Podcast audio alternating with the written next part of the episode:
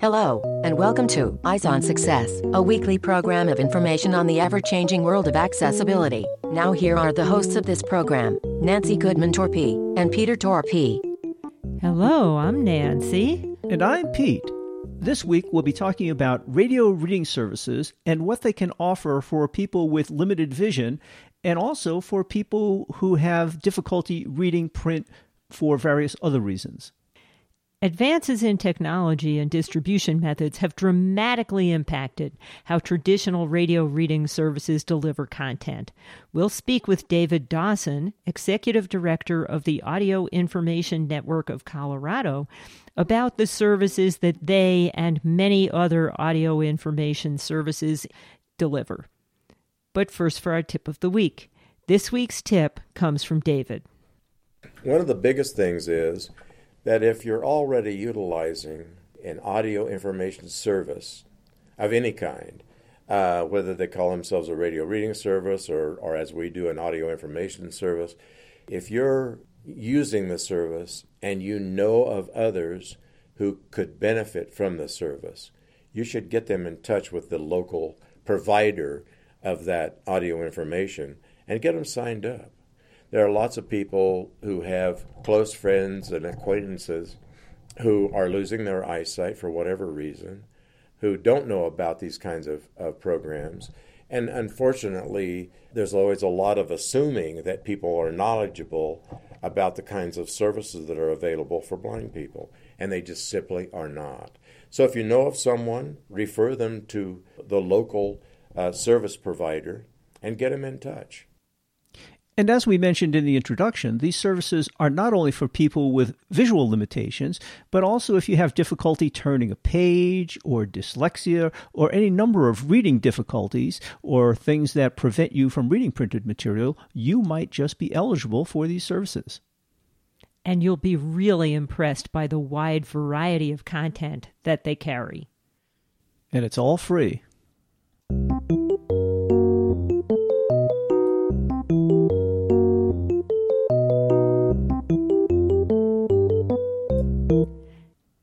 Let's start by meeting David. I'm David Dawson, and I'm the executive director and founder of the Audio Information Network of Colorado. How long ago was that? We started our 28th year in January. Congratulations. Mm-hmm. Well, survival is always congratulatory with not for profit organizations, no matter how you call it. So it's been a long run and a good one. So, yeah, we're, we're pretty pleased with our progress and the impact now that we're having in the state to be able to provide our constituents with news and information that is very much helpful in daily life. Most of our listeners and most of your listeners have visual impairments. Do you? Yes, I'm blind. Uh-huh. So we always make it a point to try to employ blind people who uh, of course, there has to be some, some qualifications met and something that they will offer the organization in terms of their talents and skills, but uh, very much uh, put hiring blind people on the top of our priority list. The one thing that we do around here is that, that we work hard to present a very positive image about blindness. We want the modeling of blindness to be very positive, very upfront, not aggressive, not uh, hostile, but we also don't want to be treated like second class citizens. So we really want to make sure that we do as much as we can to change the uh, image of blindness and that of our volunteers, of course. Uh, observe that and, and they adhere to that very closely. So it's a it's a very nice environment, uh, and uh, we want to keep it that way. You are listening to Eyes on Success. Success. Success. Success. Success. Success. This week's focus topic is the services provided by Audio Information Services in general and the Audio Information Network of Colorado in particular. So, this is quite an organization you have here now, and you said you started this some number of years ago. What was the inception for that? What was changing at the time, and how did you get into this? Well, the primary impetus, as, as far as change is concerned, is I retired from the job that I had previously with the federal government, and uh, I really needed something to do. that both interested me and uh, could be of service. Uh, Colorado did not have an audio information network uh, of any kind for blind, visually impaired, and print disabled people. So I thought that might be a good thing to at least look into. And just it got started and uh, took off. And, and as things are wont to do, it took on a life of its own. So at a certain point, when things really get going that way, you just kind of hang on to the saddle horn and and hope to stay on the on the horse. And in this case, the organization. So many of the people listening to this show are listening on their local radio reading service or audio information network, but mm-hmm. many of our listeners get it directly as a podcast or through a streaming service. Can you describe what the mission of a radio reading service or audio information service is? Well, our mission is to provide uh, audio information for uh, blind, visually impaired, and uh, print disabled Coloradans. A pretty simple mission statement. The audio information aspect of it, of course, covers the gamut of newspapers and magazines and program content that we uh, produce here on site through our volunteer readers. We have about uh, 230 volunteer readers at the present time. Many of their programs uh, they put together themselves. We provide the print materials, we provide the atmosphere and the, and the place for them to put it together. If someone, for example, is doing a gardening show for Colorado, then they can find enough resources here, or we can get additional resources for them. And that's just one idea. You know, we have health and nutrition shows, and we have uh, exercise programs. We have uh, a young woman who does a program for us in uh, yoga. And, you know, it's just all kinds of different things. We try to maintain uh, a good, positive span of information that kind of covers what would be good information for a sighted person. But we try to touch on, just generally speaking, almost about any subject area that would be both informational and of interest uh, to our, our listener constituents. Radio reading services really provide a very special resource for people who are print impaired or who have reading difficulties. And a lot of the equipment that people can use to listen to these services is proprietary or kind of special in nature. You can't just listen to this on any radio. And I was wondering if you could give people an overview of why that is. I mean, I think it has to do with copyright laws and reading copyrighted material from newspapers and magazines. And just to give people a flavor of that, I think would be good.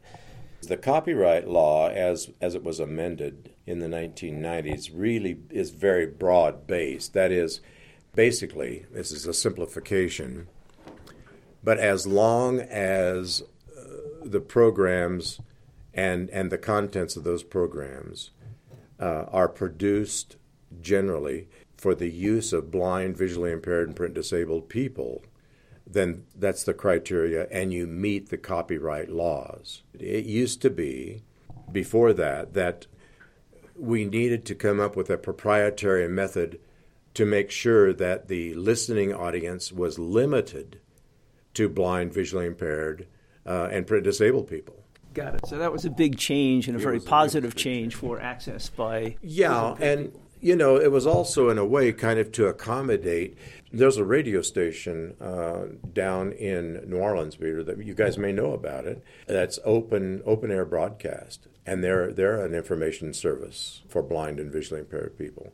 They're within the copyright laws. They're doing exactly the same things. They're reading newspapers and doing uh, program content from magazines, that kind of thing, and they're not having any problems at all. Things have changed quite a bit over the years, and that's one of the changes that has happened. What other changes have you seen over the time that you've been running these radio reading services? In 28 years, we've gone from uh, recording on reel to reel tape recorders and then going into computer recording equipment.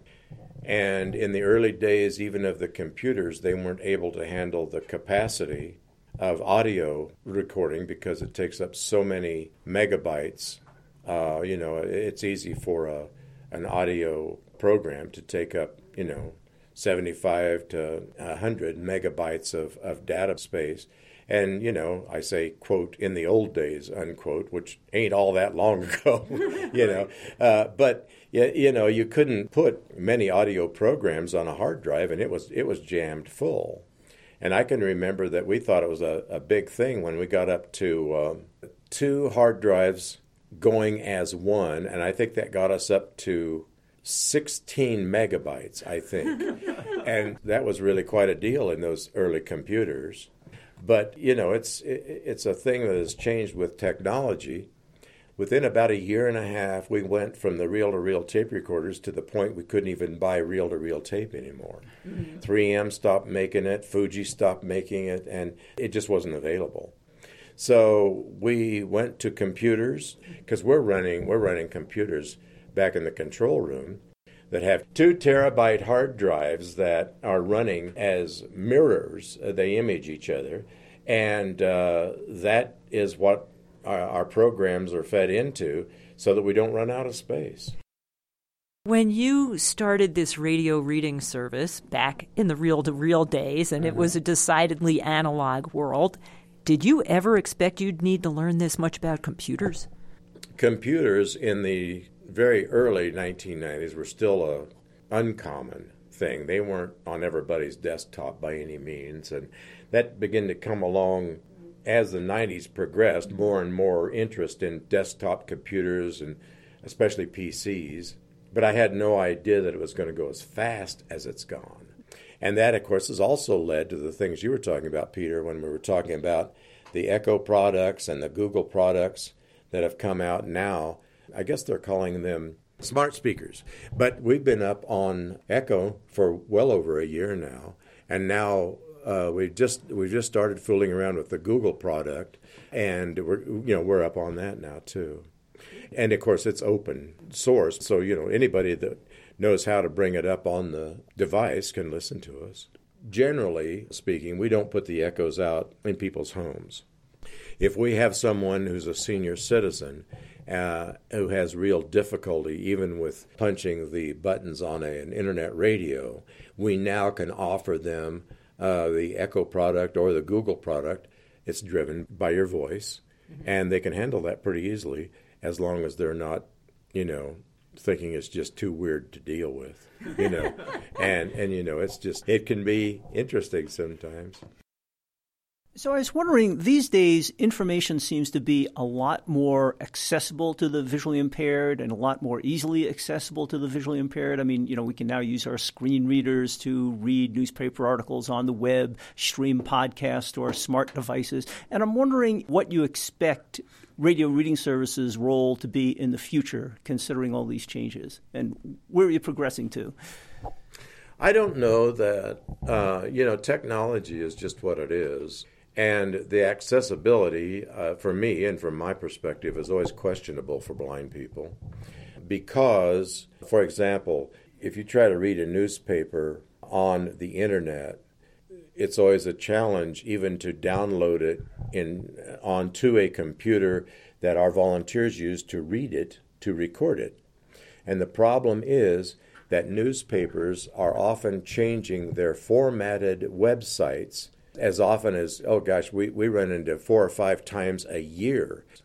So, what that means is you go up on a website last week and you're able to read it just fine. Next week, it won't even come up because they've changed the format. For blind people using screen readers, you talk about something that absolutely drive you nuts is trying to read a newspaper on a uh, computer monitor with a screen reader and you say, why am I doing this to myself? You know, it's god awful. It just it doesn't work. So, Pete, so, you've pretty much finessed that problem by getting your news from the NFB Newsline service. True. True. But then you have to be more facile with some of these other smart devices and, and all. But I can appreciate what you're saying about reading these um, newspapers and magazines on the internet. I mean, I'm pretty facile with computers, but it's a nuisance. There's a lot of garbage in between the mm-hmm. articles. While you're reading the articles, you're interrupted with little notices that you can't easily avoid mm-hmm. with your speech synthesizer. So it's it can be frustrating. I would much rather just you know, sit down and, and listen to somebody read it. I mean, it's doable, mm-hmm. but you've still got all the other problems with newspapers, uh, generally speaking. We're lucky enough that newspapers donate mm-hmm. the e editions to us just like they used to donate the print editions to us. One of the things, Peter, that is really kind of a, a real I believe, mistake on the part of even blind people make the mistake of believing that technology makes up all of the losses, if you will, from not being able to read all of the print that's around. However, you know, it, it really isn't that way because technology isn't the end all. Technology, of course, is a tool that we can use to get things better, and there's no doubt that our access to print materials is significantly enhanced, and the whole horizon is broadened by what's available. There's no doubt about that either. The thing that always frustrates me, and I think maybe the same for a lot of blind people, first of all, technology, I didn't grow up with it. Uh, you know, as my kids tease me about, Dad, did they have electricity when you grew up? You know, well, yes, they did, but the, the, the technology is really pretty new. So, you know, I still struggle with the frustration of it. I go up on the internet as a last resort. The things that get in the way of having a good, a good, clean access, all kinds of stuff pops up. You, and you guys were talking about this too just a little bit ago. There's all kinds of things that fly up on the screen that messes up the screen reader. And yeah, you can eliminate some of that, but you're still stuck with the stuff that's on the on the screen that you can't get rid of. What do they call those? The flying pennants and all of this stuff that flashes around and so on. You can eliminate some of that, yeah. At the same time, you've got that interference. Also, the way things listed on websites for blind people is that they're basically they're linear. It starts at the top, it goes to the bottom.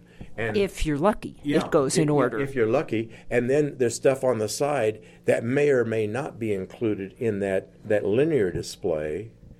Uh, so you know you're not sure you're getting everything. You know it's very frustrating. There's always some issue. Yeah, yeah. And, and that doesn't mean that it's not good. It just means that it's not the end all. I think a blind person, to be truly successful in getting the information, you have to use everything and that means Braille, that means technology, that means reading services. In many instances, I have to have one of my staff members come in and read for me. So I have another question. Sure. It obviously takes a lot to keep these services running, and you have a you know very good staff here, and have to put out all these broadcasts every day and every week where does the support for many radio reading services come from? How is this all funded? Uh, financial support comes from just about any, any any way you can get it, as far as I'm concerned. I mean, you get the money as you can, uh, jurisdictional contracts, uh, all kinds of different foundations and trust funds. There are a lot of trust funds available through banks who handle trust funds for people that are specifically designated uh, for the blind.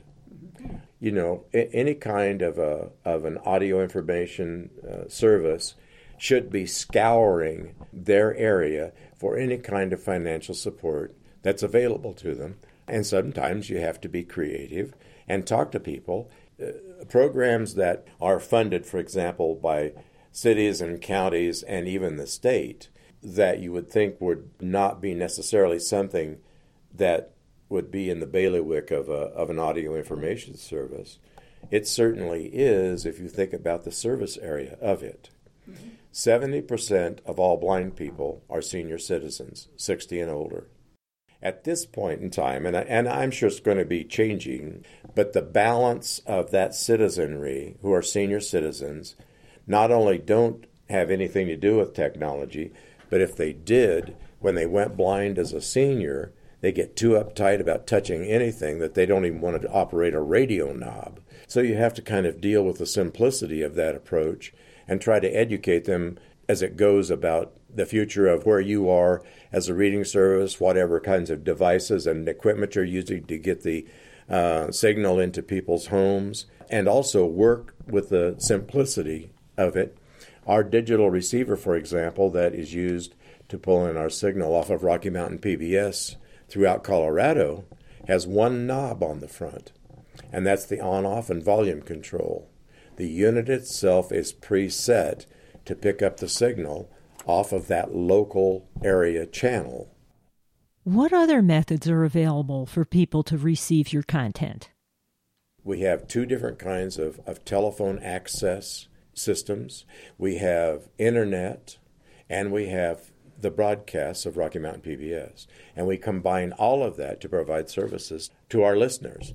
And in some cases, you know, if people, uh, lots and lots of cell phones in use these days, if it's a cell phone user, they can use the TuneIn app to find us right on TuneIn.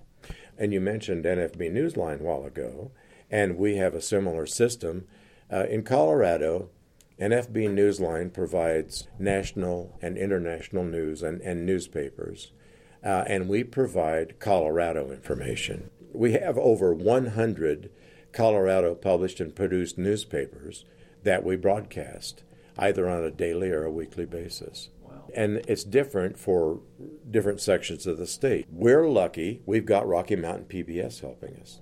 And that's the way it's always been since we went on the air in 1991. It's a real advance to have, obviously, the internet access. And we've had the telephone access for many, many years. Our information on demand system, as we call it, is uh, very similar to Newsline. You go on that system, you put in your codes, and then you, you select the publications you want to listen to. And then we have the other phone system, which allows you to listen to the live broadcast over the phone. And you go in and you select what region you want to listen to. And to my knowledge, we are the only organization that does what we do that has a 24 hour a day, seven day a week Spanish language broadcast. Play the same kinds of materials. Colorado actually has a fairly large Spanish speaking population, It does. but it is not the only state for which that is true. Can people from Arizona, New Mexico, California, anywhere else in the country get into your system and listen if they so choose? Yeah, they certainly can, and that involves the internet, uh, and they need to work with us on getting a uh, kind of a password kind of approach. But that's just basically so we know what the usage is. We have counters and so on on the on the websites and. Uh, to really narrow it down so we know kind of what's being broadcast where and who's using it. Uh, yeah, but it's up. I mean, the internet, you know, uh, Nancy is really kind of wide open, and we're not trying to restrict usage by any means. Uh, I think we ought to be out doing the best that we can to serve everybody we can. We've had listeners in Australia and New Zealand. We've had listeners.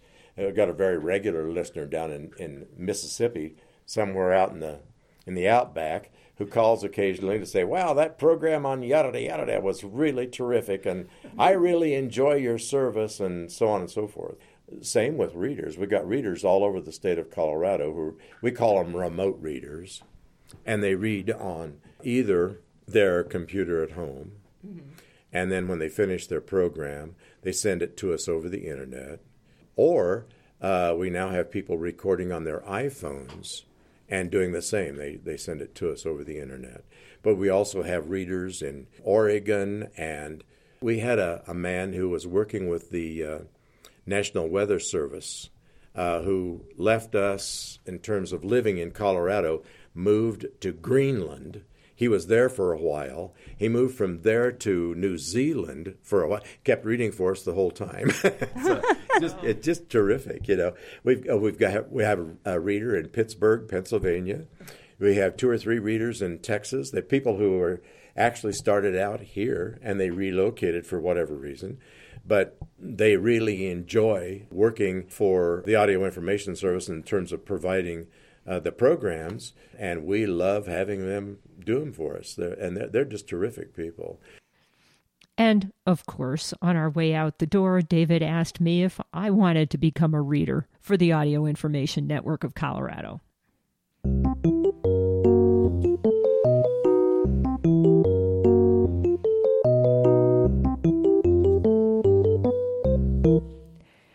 Now, for this week's final item, how you can learn more about the Audio Information Network of Colorado, about the similar service close to you, and about audio information services in general.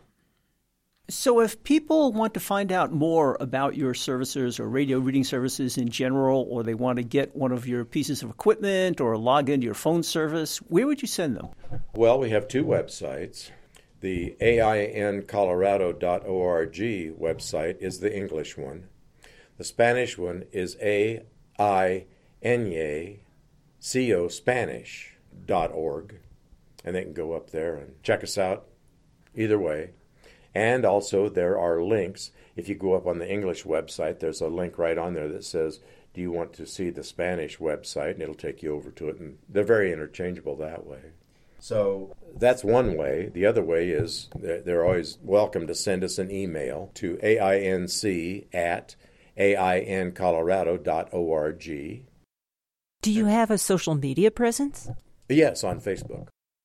What's your phone number if anybody has a question? Well, the toll free number is uh, 877 443 2001, and the uh, local number and in the Denver metro area and, and along the Front Range is 303 786 7777. And how about for people who don't live in Colorado? These services are available all over the place. How would you advise them finding their local station to get in contact with? Well, if they call us, we can tell them because we keep a directory of the other radio reading services and information services in the U.S. And that was a very generous offer of David to help anybody find a radio reading service in their neighborhood. Another way of doing that is to go to the website of the International Association of Audio Information Services, and they are at www.iaais.org.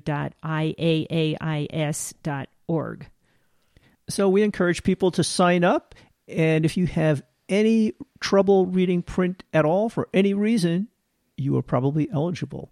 And if you're looking for any of that contact information, it'll all be available in the show notes associated with this episode at www.eyesonsuccess.net.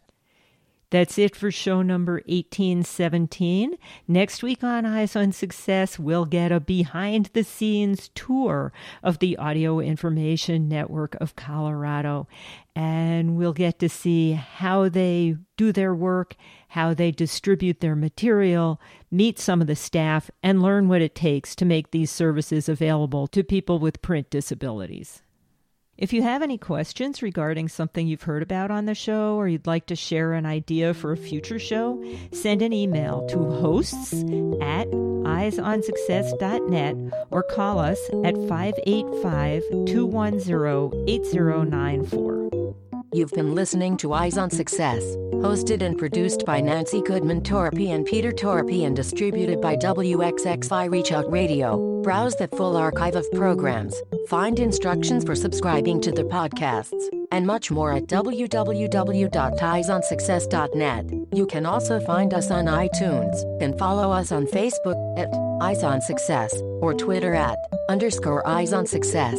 We hope you will join us again next week for more information and updates on products for accessible living. Thanks for listening to Eyes on Success and have a nice day.